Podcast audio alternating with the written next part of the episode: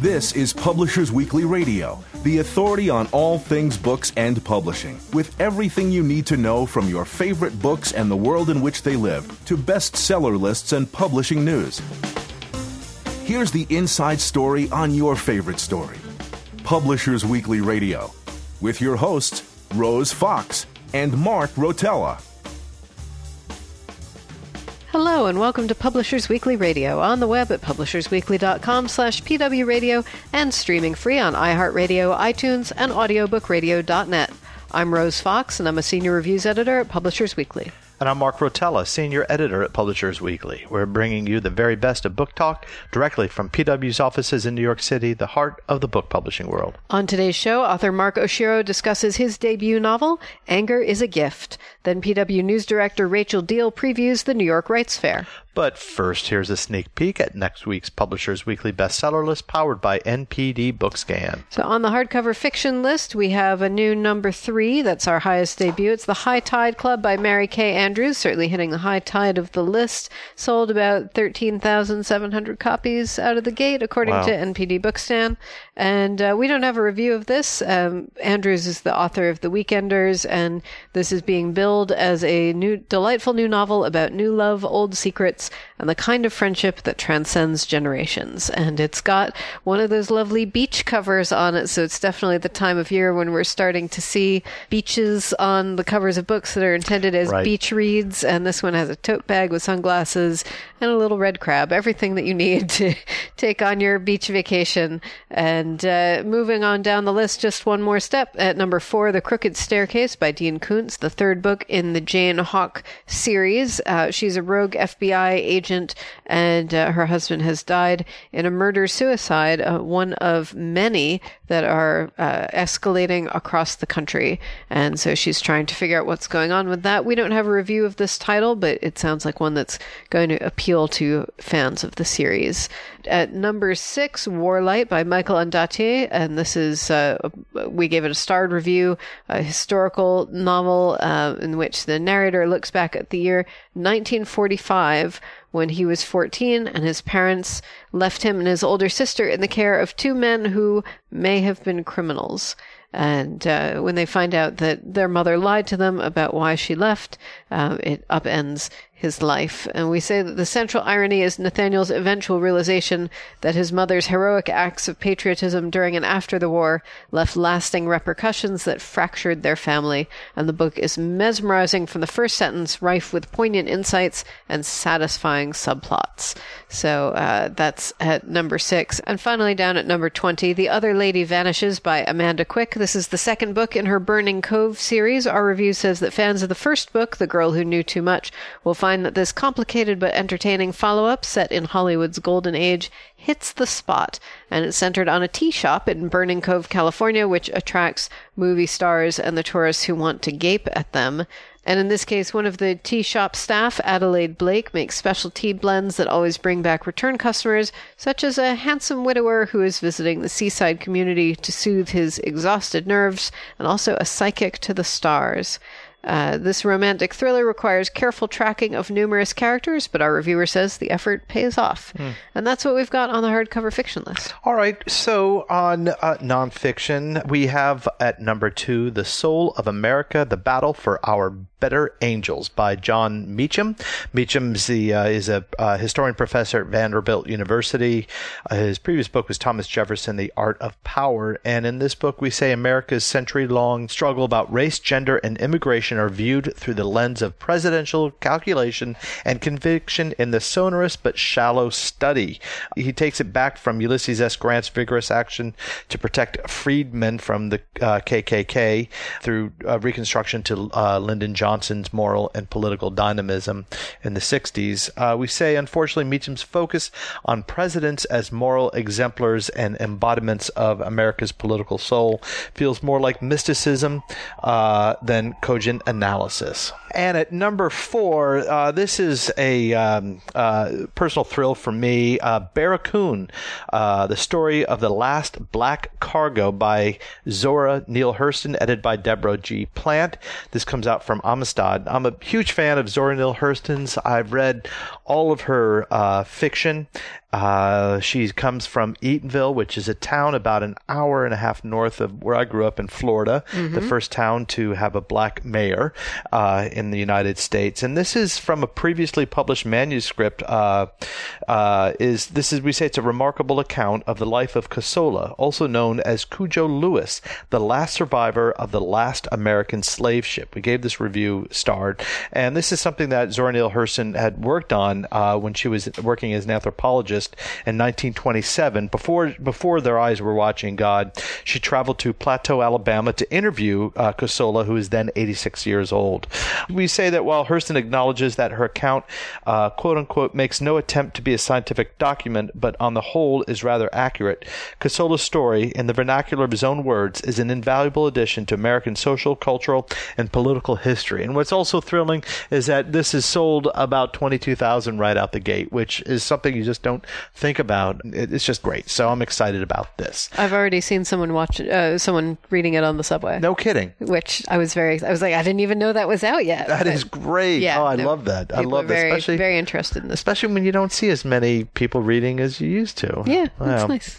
So at number thirteen, the uh, Autoimmune Solution Cookbook, over 150 delicious recipes to prevent and reverse the full spectrum of inflammatory symptoms and diseases, uh, by uh, Amy Myers. And then at number 14, Note to Self Inspiring Words from Inspiring People by Gayle King. This is from uh, letters from the popular CBS This Morning segment, Note to Self, in which uh, 21st century luminaries pen advice and encouragement to the young people they once were.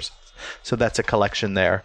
And then uh, at number 19, uh, Born to Build, Jim Clifton. Uh, the subtitle is How to Build a Thriving Startup, a Winning Team, New Customers, and Your Best Life Imaginable. And that's at number 19. And I want to say that's all we got. I'm Rose Fox. And I'm Mark Rotella, and this is Publishers Weekly Radio. Next up, Mark Oshiro tells us why anger is a gift. We'll be right back. My name is Lauren Hilgers. I'm the author of Patriot Number One, and you're listening to Publishers Weekly Radio. I'm Mark Rotella. And I'm Rose Fox, and you're listening to Publishers Weekly Radio, direct from the PW offices in New York City. Today, we've got Mark Oshiro on the line. His new book is Anger is a Gift. Hello, Mark. So glad you could join us. Hello, friends. So Hello. glad to be here. It's really great to have you here. Yes. So, this is your first young adult novel, and um, uh, first novel, period. Your actually. first novel ever. Yeah. Ever. Um, so, set the stage for us. This this community um, dealing with white supremacy, police mm-hmm. violence. Give us give us the background. Um, I mean, so uh, the the general pitch I've been giving people about what the book is, um, you know, what the book covers it is is and it's been this weird thing because I didn't intend it for for it to be a commentary on this, but it's about a bunch of kids who stage a walkout when things go wrong at their school and their kids are getting injured. And in the last few months, then that actually became a weird reality. Um, and so it's this book that's having a conversation with with the sort of legacy of police violence and the legacy of activism in high school. Um, it's based partially on my own experiences. I went to a school with a resource officer uh, which was a police officer who was stationed there all the time. And it wasn't until I got to college that I found out that that's not actually normal across the US. It's only in certain places where that really is a very common thing. And so this has been an idea that's been brewing in my head, you know, since I was probably like 19, 20 years old. But uh, the actual inspiration for the book, and this is a bit of a, a curveball here, is an episode of Buffy the Vampire Slayer.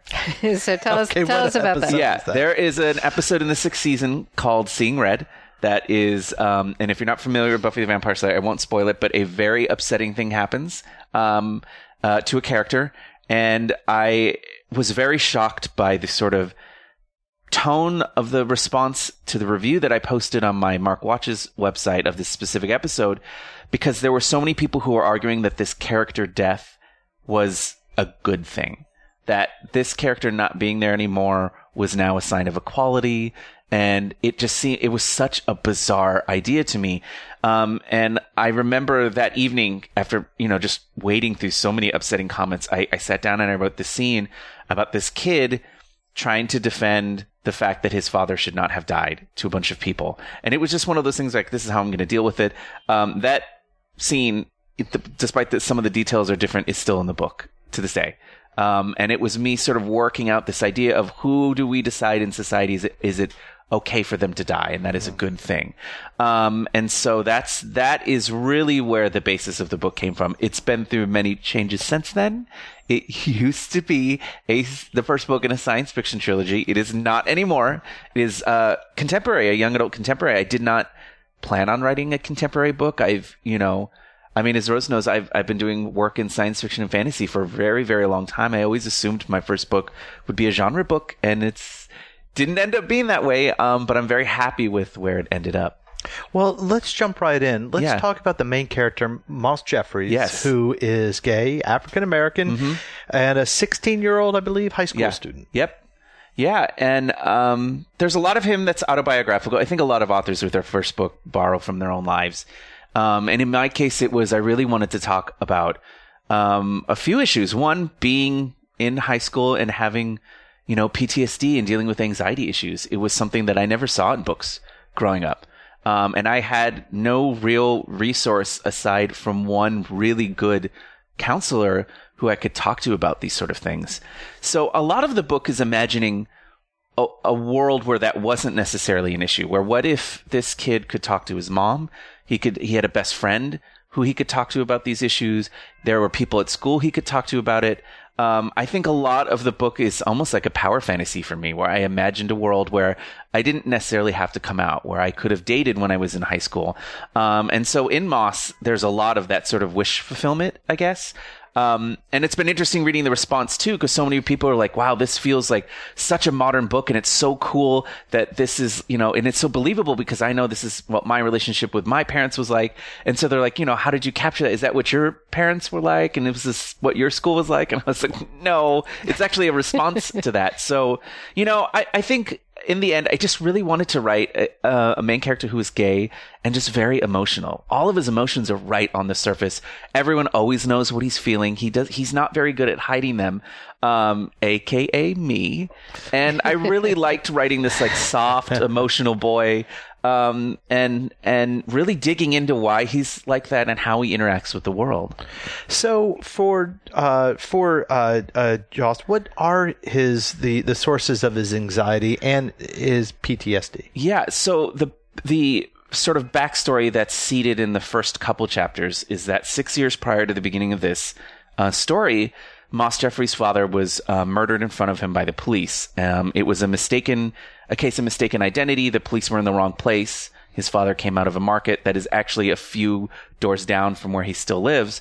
And uh, his father had headphones in. He didn't hear the order to put his hands up, and he was shot. Um, and so it's not just an examination of grief because losing someone is a very difficult thing. I lost my father in 2006. Um, and so there's, there's elements of that in there of when someone who's been in your life for so long is suddenly not there. What are the things that you do to cope with it? Um, but the other part of it is that, you know, growing up, um, in Southern California, um, you know, being openly gay, being Latino, uh, I had a lot of very difficult interactions with the police. So much so that I'm, you know, I, I have this, my anxiety manifests in the same way, which is that if I see the, you know, the lights of a cop car, if I see, even here in New York, if I'm getting on the subway and cops get on the same car as me, I get super nervous because it's this fear of, oh my God, is it going to happen again? Are they going to harass me again? Am I going to get hurt? Um, and so a lot of that thread throughout the book is very, very autobiographical. Um, and, and I'll admit, it, you know, it is, it's hard being honest about that because when you talk about mental illness, I think there's a vulnerability in admitting how that manifests and how your brain can sort of work against you. Even if you're totally aware of like, I'm a good person. The people in my life love me. There's a thing when you have anxiety, when you have depression, where your brain just seems wired to constantly disagree with reality around you. Um, and so you have this kid who's been dealt this very serious trauma. He lives in a community where he's constantly reminded by it. Um, and then on top of that, you know, he, he, there's, there's a sense that, and I know the word isn't always the best to use, but he just wants a normal life because he sees the life, for example, his best friend Esperanza has. And there are moments where he's like, I wish it was that easy for me, where I didn't have to think about these things. I didn't have to worry about it. That's not to say that like his life is abnormal, but it's the sense of like, here are these things that I'm struggling with. And some of my, a lot of my friends are struggling with too. And I wish it were just a little bit easier. Um, and so that, you know, that's a, that's a heavy subject to write about, but I really wanted to be honest about that and really talk about what it's like to be, you know, in a high school setting, to be a teenager and dealing with those sort of issues. Give us a sense of what it's like for his classmates as well, for this whole community. I mean, this is Oakland, Yeah. California, which is uh, you know, anyone who's seen Fruitvale Station Yeah. or read the news knows that there's this very tense relationship there between Right. police and communities of color. So, Right. kind of fill that in for us. So, and it, and it's interesting you bring that up because I did a school, my very first school visit, and I would say the majority of the students understood the sort of political history without none of them had ever been to Oakland, but they just knew because they recognized it in their own communities, and a lot of the teachers did not. They were very like, "Oh, this I've never." seen a school like this before or have school have these sort of problems while their own students is sitting there like, oh, we know what all of this is. Um, and so, you know, setting it in, in West Oakland was very, very deliberate. I lived in Oakland for five years. Um, part of it is is you have this legacy of student activism there. You have a legacy of uh, you know the Black Panthers. Um, you know, uh, basically uh, having such a huge part in the community that you can still feel their effect today. Um, and so part of what I wanted to do was show what is the normal for these kids. They're used to a school with a sort of crumbling infrastructure. They don't have funding for all of their school books. So there's scenes where they, they get photocopied like bound photocopy versions of books, which is something I had to deal with when I was a kid. They have, there's a, a scene where a kid, you know, this is something we didn't have, but it, it's something that I heard from one of my friends who teaches out of a school in Oakland, which was that she had one of her students email them a, a pirated copy of a book because they could not ha- they did not have enough money to buy them for every student for the year for their in their, one of their English classes you know and so there's a scene where that happens and and it's not so much that it's a com I think what I was trying to do is show that this is what these kids are used to um and while they struggle with that and they have problems with it, it's almost so normal for them that it's it's like background noise. Like this is just sort of what we're dealing with. So when things start to ramp up at the school and the, the school hires, you know, the Oakland Police Department to basically run security at their school, these students are like, okay, now the, our normal is becoming abnormal, mm-hmm. and I think we need to do something. So a lot of the beginning of the book is setting up this idea of here's what these kids are used to. What's the breaking point? What happens when and it's not just the kids. Actually, a lot of the teachers are very much on their side too. What is that point where they say enough is enough? I think we need to do something to let the people in charge know this, you've gone too far. You mentioned the teachers being on their side as Yeah. well. Uh, I think that's the thing that we don't see a lot in books set in high schools. Usually it's kids versus grown-ups. Mm-hmm. Right. And the kids are the smart ones and the grown-ups are like the home alone Yeah, exactly. So um, how did you how did you decide to set it up that way? Um, it, it, it actually in a lot of the earlier drafts, the most of the adults were not actually allies with the kids, and I think that especially in young adult fiction, it was a very easy thing to write. I think it made a lot of sense. Um, but one of the bits of feedback I got in a lot of the early drafts was that what had never changed was Moss's relationship with his mother, Wanda. They have an in, like an intensely close relationship, born of the fact that her husband died as well, and so they sort of turn to each other to comfort each other. So they're both super honest with one another. They're incredibly supportive, and it was immensely rewarding to write this relationship where this kid's best friend, or at least one of them, is his mom. Um, and so I got a lot of feedback that was like, I would love to see what other adults in this universe would look like if you didn't assume they would all be against the kids.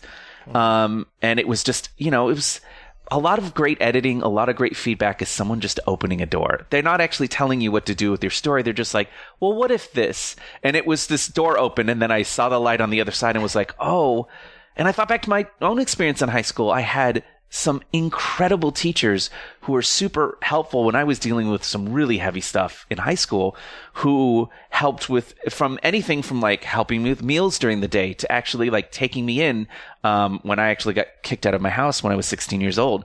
Um, and I think one of the great transformative experiences for a lot of kids, you know, and not just in America, around the world, is when you have those sort of figures in your life who understand what it was like to be a teenager and to struggle with that and actually help help you with that. So, for example, their English teacher, Mrs. Torrance, is very instrumental in fostering there's a lot of these scenes where she fosters discussion.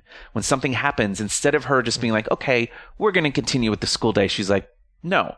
We're going to take half an hour and we're all going to talk about this. Why are you upset?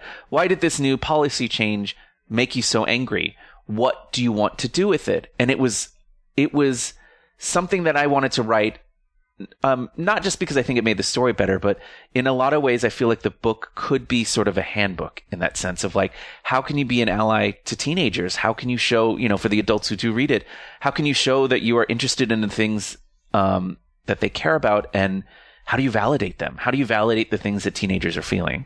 So that's what a lot of where that shift sort of happened. Um, so there, there tends to be more adults who are allies than antagonists in the book. So where does the uh, the the element, this culture of white supremacy, uh, where is this? Is this within the school, or is this outside the community where the school is?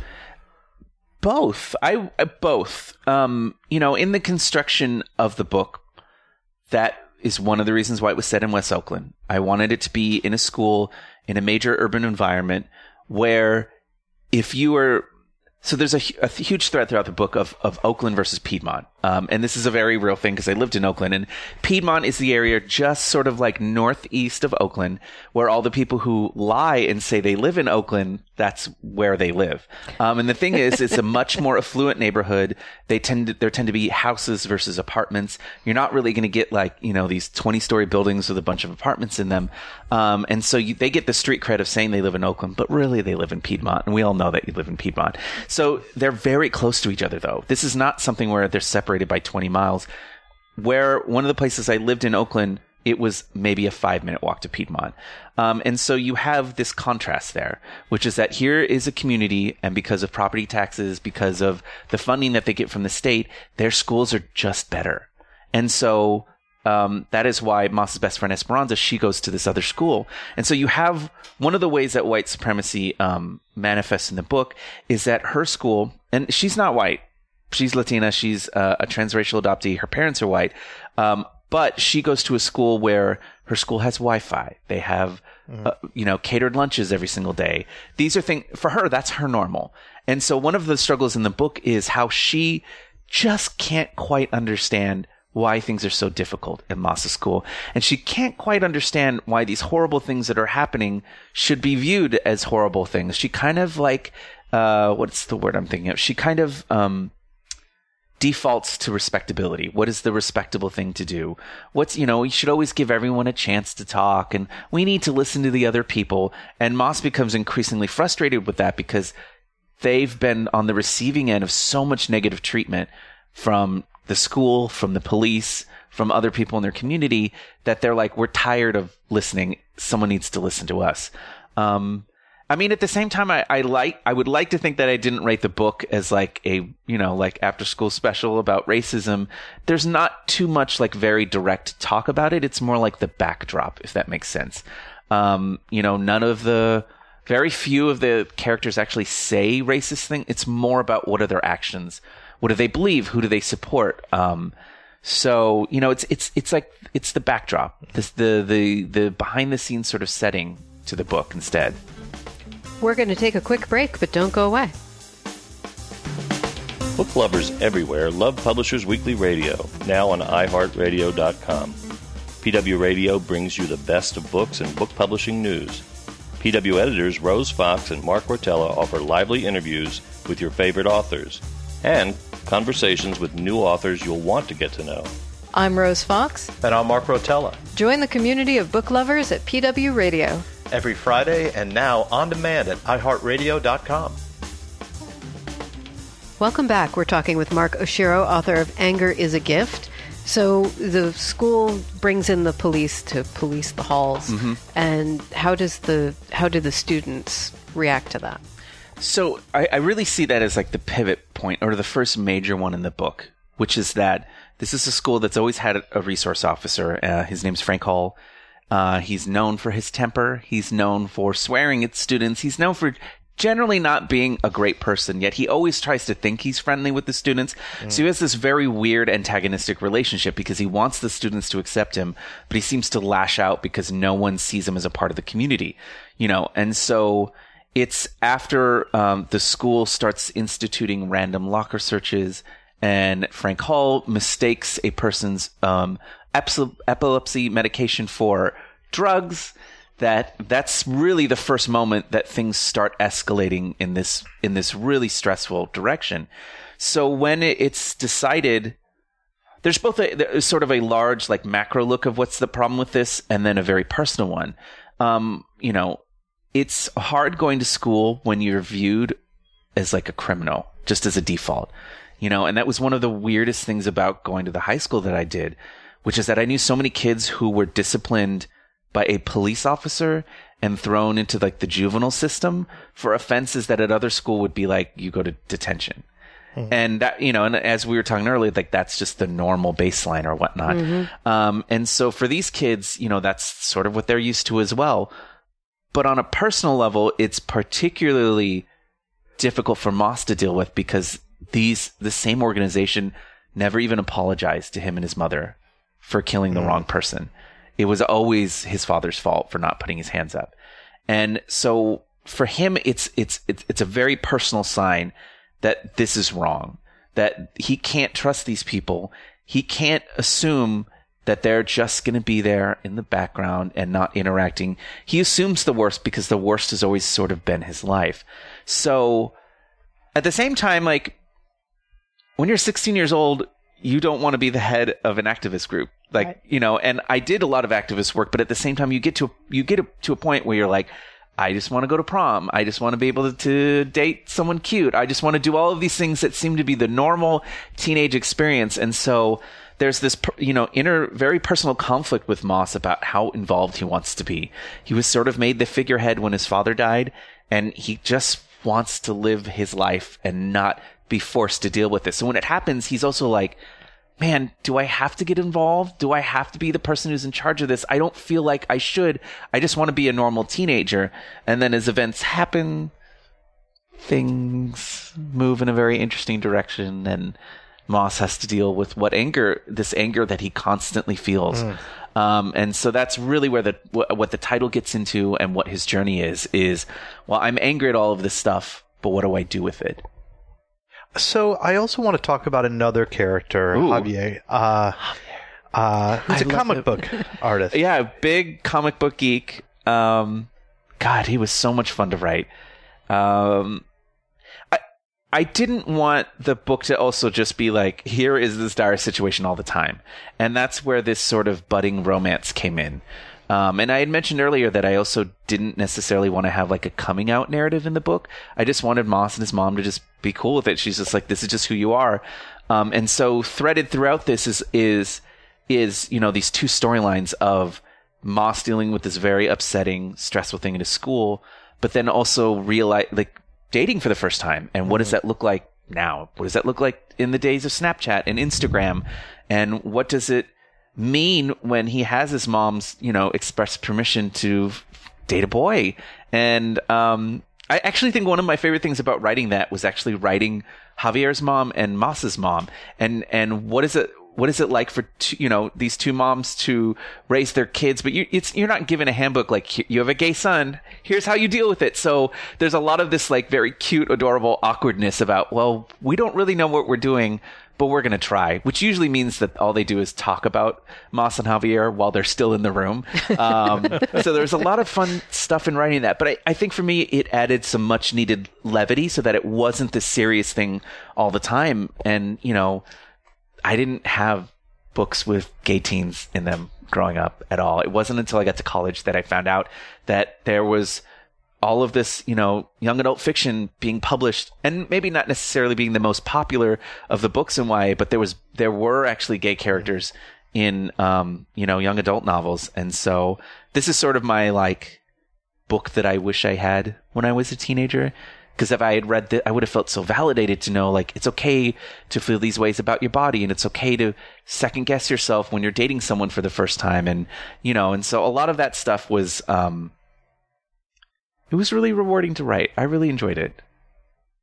You talk very analytically about your work. I do. I can't um, help it. well, so so tell us a little bit about what it's like being a, a cultural critic, if that's Yeah. the right term, and then ending up on the other side of the fence with having written well, the book. and like you said, I do the Mark reads and Mark watches thing with my own work. Right. Um, like and- I'm, which- I'm hearing you do it right it's now. so I can't turn it off. Right. It's so bad that like my friends when we go to the movie theaters, they'll be like, "You cannot talk during this, Mark. You can't," because I'm so used to like you know filming my videos when I'm watching TV or reading things and const you know commenting in real time.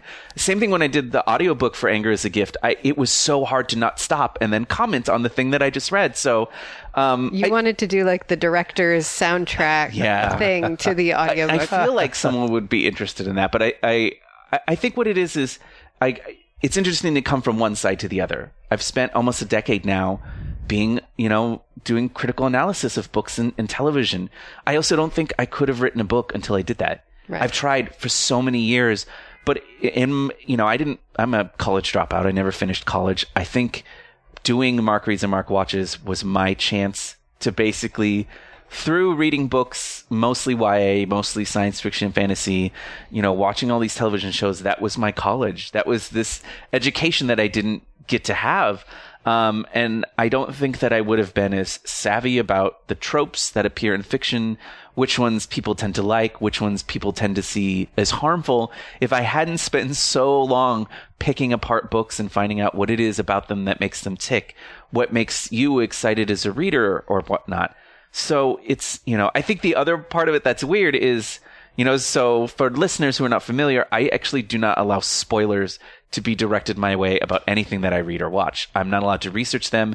I have to go into them completely ignorant. So my whole life for the last decade has been this like spoiler free shield around my body. I just have this bubble and I've gotten so good at just, you know, being able to mute terms on Twitter and, and on Tumblr. And my friends know to not talk about me about things unless I've said I've seen something or whatnot.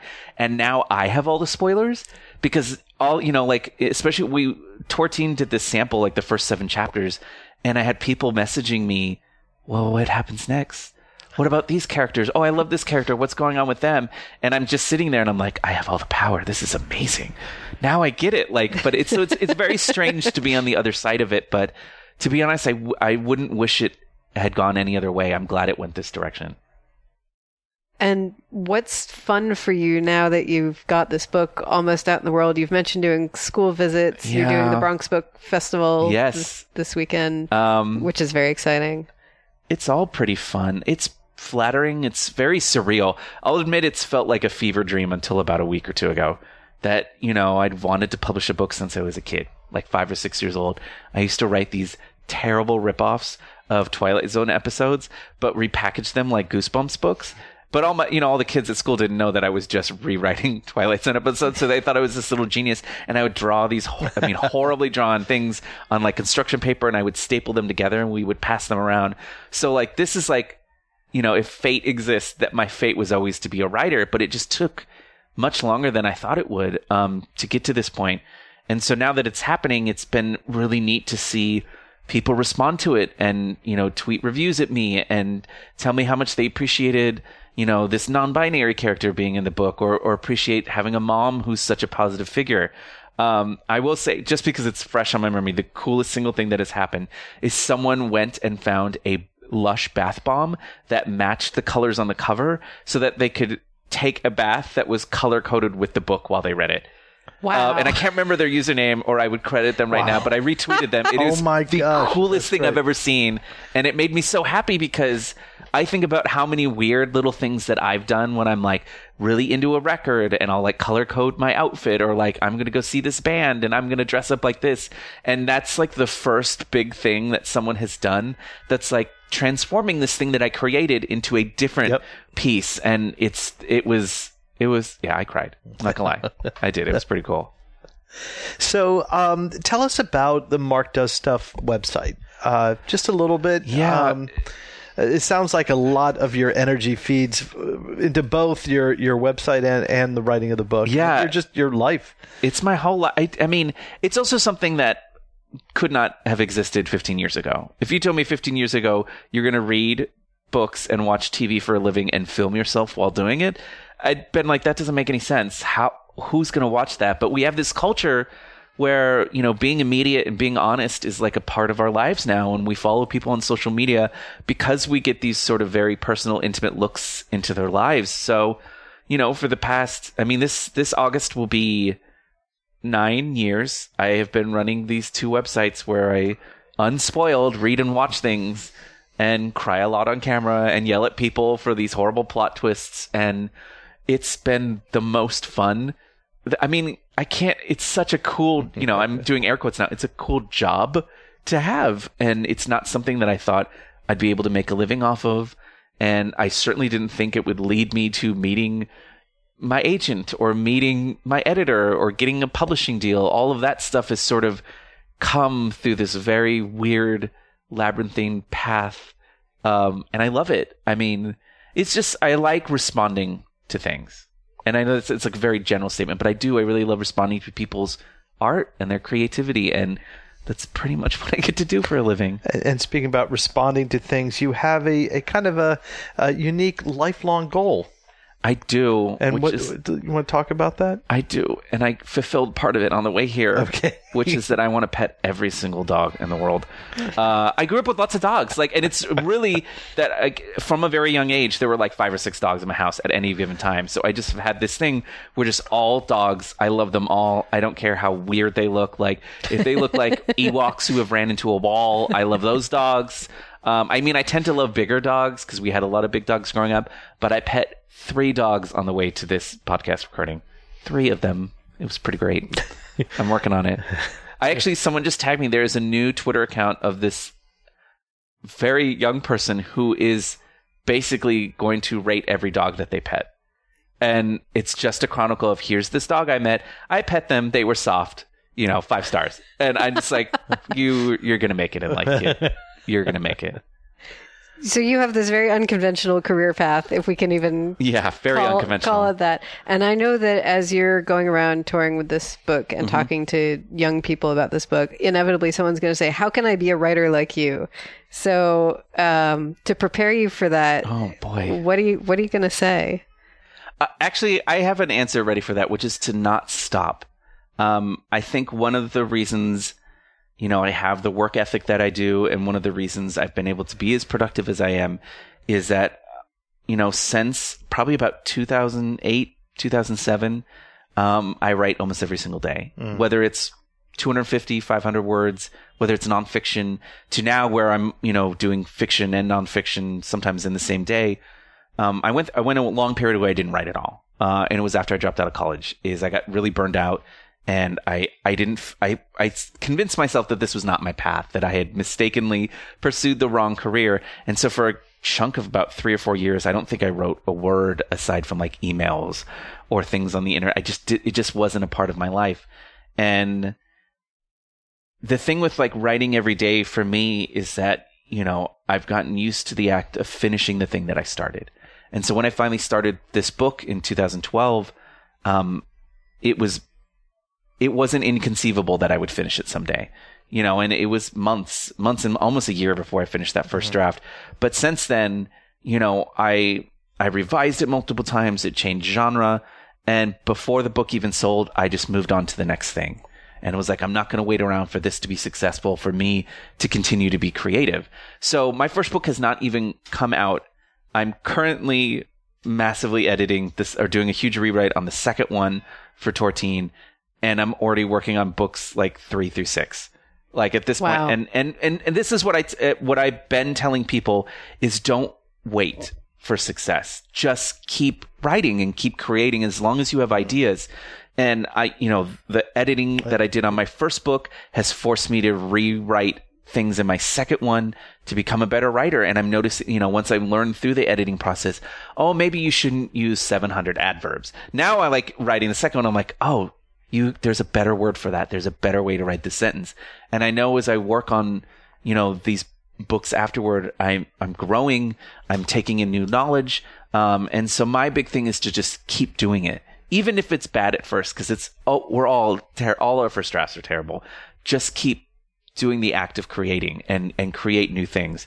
And I've I've found that to be the most fulfilling thing about being a writer is, you know, I'm 34 and I have a, a, a note in my, the notes app on my phone. I just have a list of story ideas and I'm up to like between 40 and 50 at this point. And it's because I don't, I, you know, I, I note them down. I don't work on all 40 and 50 at the same time. Right. But I, it's just really nice to know that I haven't run out of ideas and that there's so many things I want to create and so many different kind of stories that I want to tell. Um, so yeah, just don't stop. Just keep doing it. We've been talking with Mark Oshiro. You can find his book Anger is a Gift in stores right now. Mark, thank you so much for joining us. Thank you so much for having me. This was a delight. I'm Mark Rotella. And I'm Rose Fox, and this is Publishers Weekly Radio. Next up, PW News Director Rachel Deahl talks about New York Rights Fair, so stay tuned. Hello, this is Elaine Weiss. I'm the author of The Woman's Hour, The Great Fight to Win the Vote and you're listening to Publishers Weekly Radio. I'm Rose Fox. And I'm Mark Rotella, and you're listening to Publishers Weekly Radio, direct from the PW offices in New York City. Every week we get insider info from Publishers Weekly editors and contributors. Today, PW News Director Rachel Deahl is here to tell us all about the New York Rights Fair. Hi, Rachel. Hi, thanks for having me. Oh, it's always very nice to have you on the show. It's been a while. It has. And uh, now that you've, you've managed to finally fail to evade our hook, and we've dragged you onto the show, tell us a little bit about New York Rights Fair and what the big deal is. Um, we're really excited about it. It's an inaugural event here in New York City that will be taking place May 30th, uh, May 31st, and June 1st. And uh, it's something we've worked on in conjunction with the Bologna Book Fair and the combined book exhibit.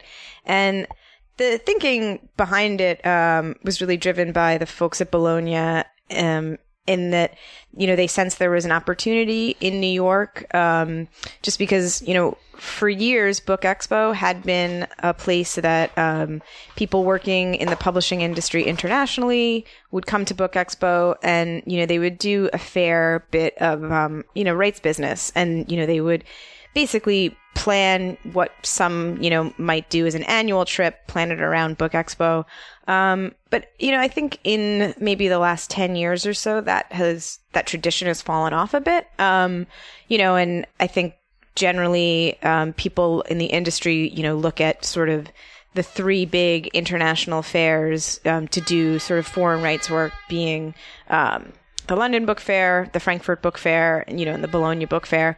Um, so, you know, they sensed an opportunity to really sort of bring uh, the international contingency in the industry back to New York and really to sort of try to, um, I think, re-emphasize New York as a place where you know, the industry should be getting together once a year to do rights business as well, in addition to those three European fairs. So that was really the thinking behind it. Well, I remember the years ago, maybe decades of going to the atrium at BEA at the Javits Center and having all the agents there. But over the years, they just started, uh, it, that space got started getting smaller and smaller. And, um, and right, we talked about, well, Bologna is mostly rights for kids, but Frankfurt and London. And, but but then to have all the publishers, at least the U.S. publishers here, and you know, a, a reason, a, big reason for foreign publishers to come here, um, was was pretty exciting. Exactly, and I, you know, I think um, the thinking has always been that New York is certainly the center of uh, the U.S. publishing industry, so it does make sense to have um, a thriving, you know, rights uh, focused event in New York. Um, you know, certainly that's the case with London. You know, in the you know that's the center of the UK publishing industry. Um, so, so yeah, that that was the driving force behind. Um, behind the fair and then you know i've been working on uh, the programming and that was sort of insofar as it was a, a rights focused fair you know the um, the focus of the programming has really been about uh, rights mm-hmm. and you know, I, I say that term. I, I, whenever I say it, it sounds a little dull to me, um, just because I think it doesn't get across, um, you know, how important, um, rights are to, to the industry, um, you know, in terms of, there's such a driver of, um, I think, you know, of money for publishers and, and for authors really. And I mean, at the end of the day, look, ac- across, I think all creative industries, you know, what what we refer to as intellectual property is so incredibly important. It's you know it's the lifeblood of all these industries, and and I know sometimes it gets kind of um, I don't want to say bogged down, but you know you can get really technical about um, you know the lega- legality of stuff around IP, and it, you know, in, in general, it doesn't sound like a term. Um, it sounds like something you'd be talking about in a courtroom, you know, not in um, some of these sort of um, creative businesses, but they're incredibly important to to creators and you know to the the businesses that um, that produce um, content and you know and entertainment. So that is um, that was what was in mind when we put together the the programming for the show. The dates are the three dates of BEA. Where is it?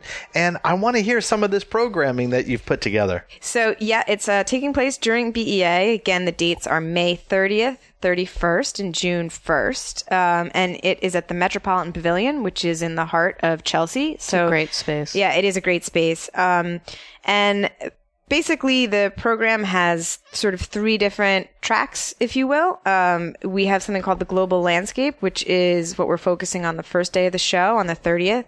Um, the second day, the 31st, uh, we have page to screen where we're going to be doing some panels, really um, getting into um, book to film stuff and kind of how rights are sold there, and also um, you know some some shifts in in um, the Hollywood landscape and how that's affecting, um, you know, authors and publishing.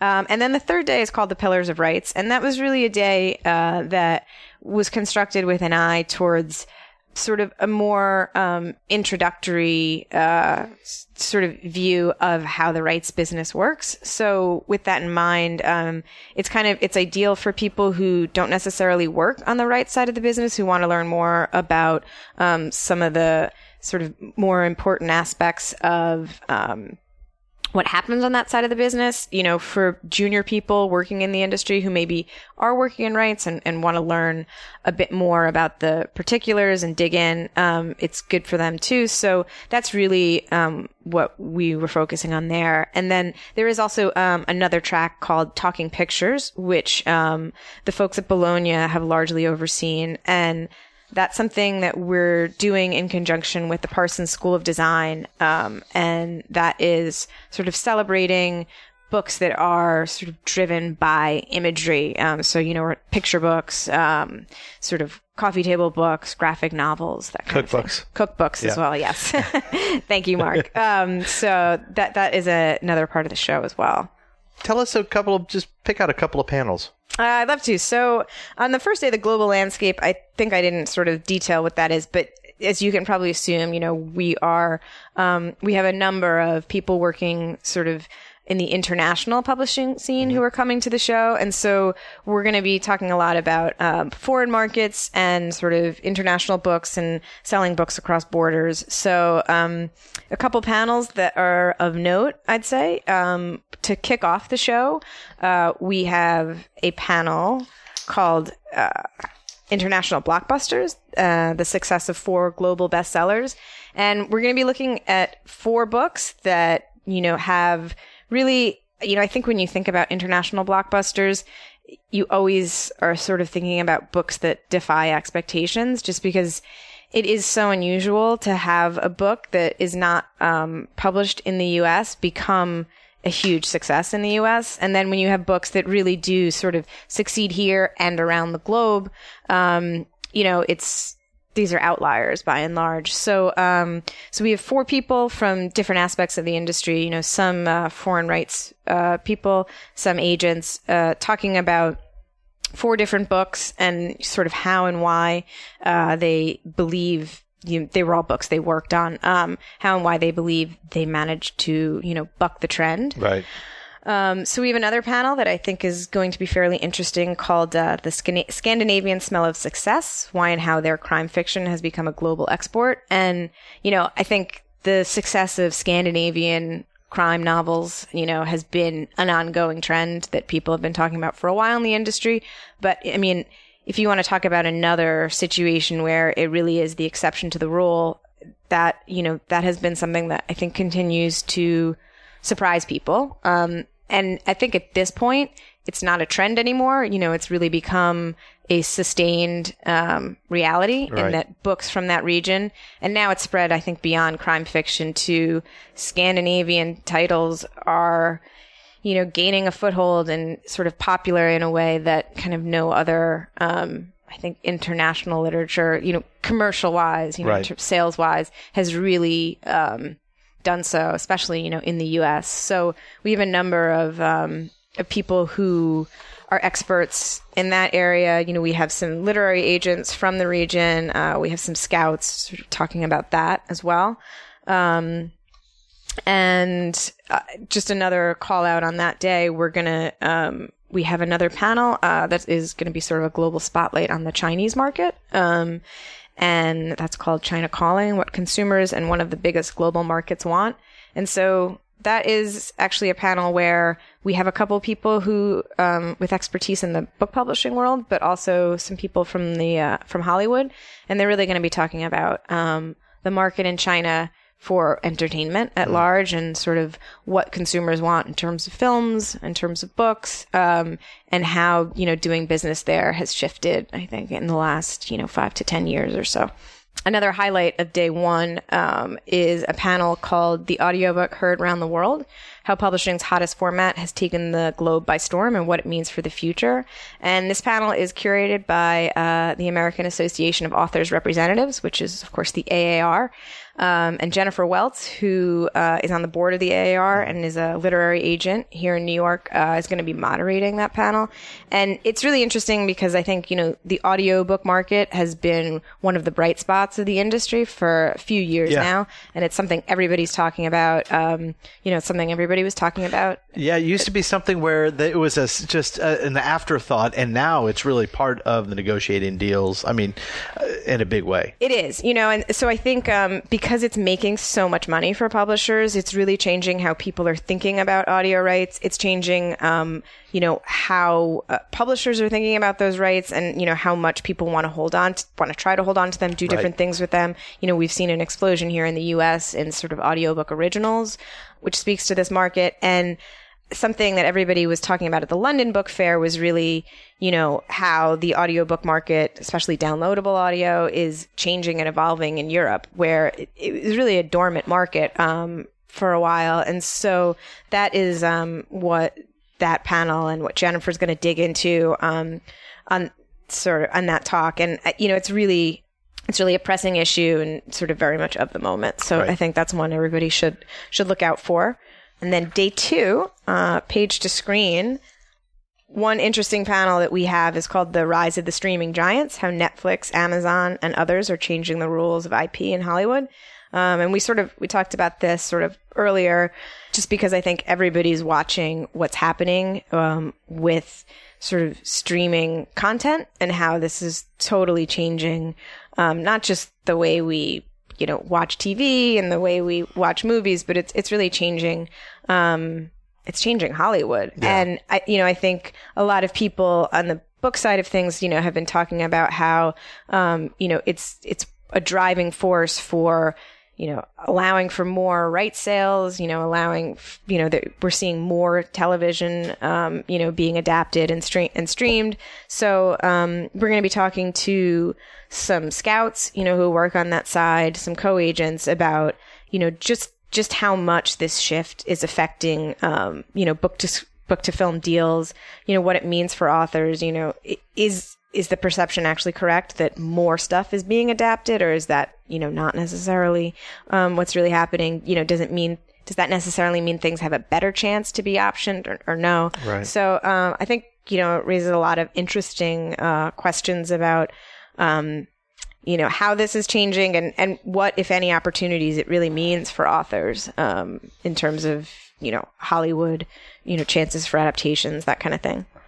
I guess just another sort of shout out for the third day of the show, which is June first, um, and that's our Pillars of Rights. Um, I guess selfishly, I have to do a shout out to a panel I'm moderating. uh, yeah. called Inside the Auction, which is how the biggest books get sold. Great. And I guess I'll tell you, you know, I cover the deals column uh, here at PW, and I'm constantly writing about auctions, and I'm always thinking as I write about auctions that I actually don't know how they work, um, just insofar as I've never been in an auction myself.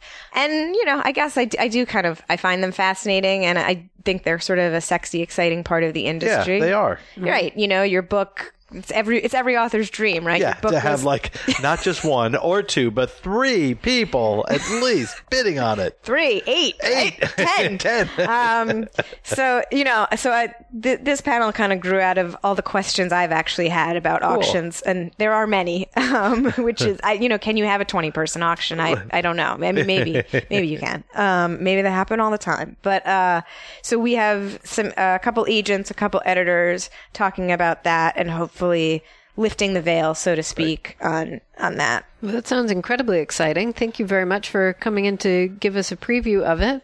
And uh, hopefully, a lot of people who are here for Book Expo will swing by the Rights Fair as well. And I hope to catch part of it. Yes, thanks. And just on that note, uh, in terms of swinging by, uh, we are cross honoring tickets. So if you have a ticket for Book Expo, you can get into the New York Rights Fair. And if you buy a New York Rights Fair ticket, then that will get you into Book Expo as well. Good piece of knowledge right there. That's great. Yeah, so come join us, come check out the show. Um, and yeah, we hope to see you there. All right. Thank you so much, Rachel. It's always great to have you on the show. Thanks for having me. And now, a final word from our sponsors. Beyond the headlines, beyond the routine, beyond the book, I'm Chris Kenneally, host of Copyright Clearance Center's podcast series, Beyond the Book. And I'm Andrew Albanese, senior writer at Publishers Weekly. Join us each Friday for a Publishing News Week in Review podcast unlike any other. Learn all the breaking news and catch the best analysis on developments in the book trade, copyright law, and much more. You already know business as usual. Now go beyond the book. Listen to the free series and subscribe at beyondthebook.com. And that's it for today's show. I'm Rose Fox. And I'm Mark Rotella, and you've been listening to Publishers Weekly Radio. Join us next week for another exciting author interview, and we'll also have lots more juicy insider info on best selling books and the nuts and bolts of publishing. In the meantime, you can listen to this and every episode of Publishers Weekly Radio absolutely free at publishersweekly.com slash pwradio. Subscribe to our podcast on iHeartRadio and iTunes and hear every new episode stream live on audiobookradio.net. Check those sites every week for a brand new episode giving you the inside story on your favorite story. Thanks for listening. You've been listening to Publishers Weekly Radio Show.